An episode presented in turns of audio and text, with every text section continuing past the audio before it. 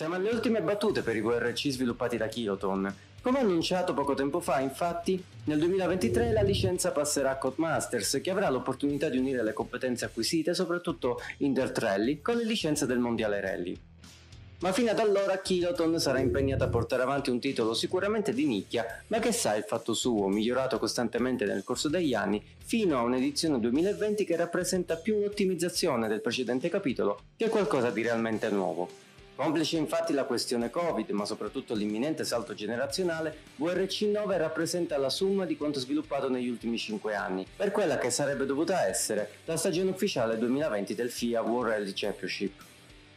Chi ha passato del tempo con WRC 8 faticherà a trovare delle sostanziali differenze in questa nona trasposizione. È chiaro come la parte del leone la faccia la carriera, affinata rispetto al precedente capitolo, e che porta il giocatore a gestire in maniera molto leggera alcuni aspetti del proprio team d'appartenenza, da ricerca e sviluppo della vettura alla scelta dei membri fondamentali per il team, come meccanici o meteorologi. Ognuno di questi aspetti è direttamente connesso alla nostra esperienza tra i vari eventi offerti nel calendario. Nell'albero delle abilità, infatti, potremmo potenziare le peculiarità del nostro team, da una maggiore possibilità di prevedere il meteo, al risparmio di tempo nelle riparazioni sino al potenziamento della vettura. Ognuno di questi aspetti può avere un forte impatto sul fronte gameplay e strategie, che ci apriranno le porte alla scalata verso il WRC. Come ormai abituati da molti racing game, abbiamo a disposizione una moltitudine di eventi più o meno utili. Allenamento permette di prendere dimestichezza con i vari eventi, soprattutto quando si è fatto un salto di classe, mentre tutti gli altri servono sostanzialmente a fare esperienza o attirare l'attenzione di altri team. Tutto il calendario si basa sulle nostre scelte. Cosa affrontare prima di una tappa del campionato mondiale ci farà arrivare pronti e magari con qualche potenziamento. Da non sottovalutare inoltre la giornata di riposo, in cui i 6 componenti della squadra possono riposare e tornare in piene forze a svolgere i loro compiti. Se la carriera è dunque il fulcro del titolo, gli altri eventi a disposizione non sono certo da meno, tra gare singole, campionato personalizzato e soprattutto in multiplayer, che ci vedrà affrontare in contemporanea una tappa del mondiale con avversari sotto forma di fantasma. Il multiplayer ha anche una forte valenza per il campionato eSports, che prenderà inizio a gennaio. Già da adesso è possibile sfidarsi rispettando il rigido regolamento ufficiale. Approcciarsi a un gioco di rally richiede una certa dose di adattamento a chi predilige la pista. Essenziale dosare il freno e acceleratore, e spingere a tavoletta non è sempre la soluzione. Specialmente a difficoltà alta, ogni minimo errore può costare caro non solo sulla tappa in corso, ma anche su quelle future, rovinando di fatto l'intero evento. Strutturalmente si presenta con velleità simulative, con vetture che risentono del cambiamento meteorologico, il consumo delle gomme e dei vari danni accumulati.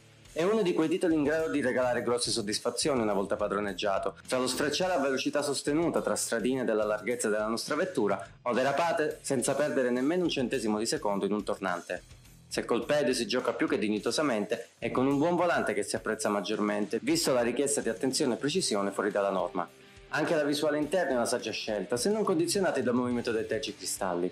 Di fatto, anche se quella esterna sia stata migliorata rispetto al capitolo precedente, il vistoso effetto pendolo permane, prevaricando la buona uscita delle curve ad alta velocità.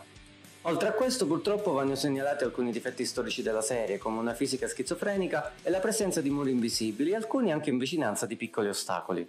La questione fisica influenza soprattutto gli impatti, portando la vettura ad avere reazioni esagerate, compromettendo l'intera gara.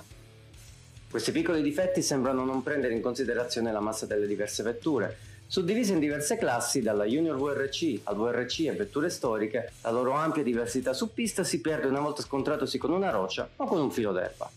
Tralasciando questo aspetto, però, la differenza tra i vari bolidi è tangibile. Passare da una J-WRC molto basilare nei comportamenti e con un marcato sottosterzo, al WRC, vetture dotate di massima aderenza e coppia alle mostruose auto del gruppo B, richiede una certa dose di adattamento, soprattutto durante le frenate, radicalmente diverse tra una classe e l'altra. Il tutto risulta interessante, visto che è possibile fare confronti diretti con le varie epoche. Non sono certo delle repliche perfette, ma regalano quella dose di profondità e curiosità per gli appassionati. Sul fronte tecnico non ci sono grosse novità, tralasciando qualche piccolo dettaglio migliorato su condizioni estreme come notte o tempesta. Si fatica a trovare delle differenze rispetto a WRC 8, se non per qualche piccolo aggiustamento qua e là come da prassi. Restano dunque la buona resa dei tracciati e delle vetture, pur non facendo gridare al miracolo, e un buon sistema di illuminazione in grado di riprodurre le differenze di luce in base alle condizioni atmosferiche. È È un titolo molto nella norma, con nessun picco particolare ed essendo a fine generazione è qualcosa su cui si può chiudere un occhio. Sul fronte audio non vi sono novità particolari, con la riproduzione dei diversi propulsori forse poco corposa, soprattutto per le gruppo P. È chiaro come ci si aspetti ben altro con l'ingresso delle nuove console, a cominciare dal ray tracing e di altri effetti. WRC 9 rappresenta un morph design dei titoli Kylotonn di questa generazione. Sono davvero poche le novità rispetto al precedente capitolo, se non per una carriera più complessa e con una deriva gestionale. Rimane pur sempre un titolo che riesce a dare dei buoni feedback non solo agli amanti dei fuoristrada ma anche per chi conosce molto bene l'asfalto. Tralasciando qualche piccolo difetto storico della serie, WRC 9 è comunque un obbligo per tutti gli appassionati di uno dei campionati più difficili del mondo.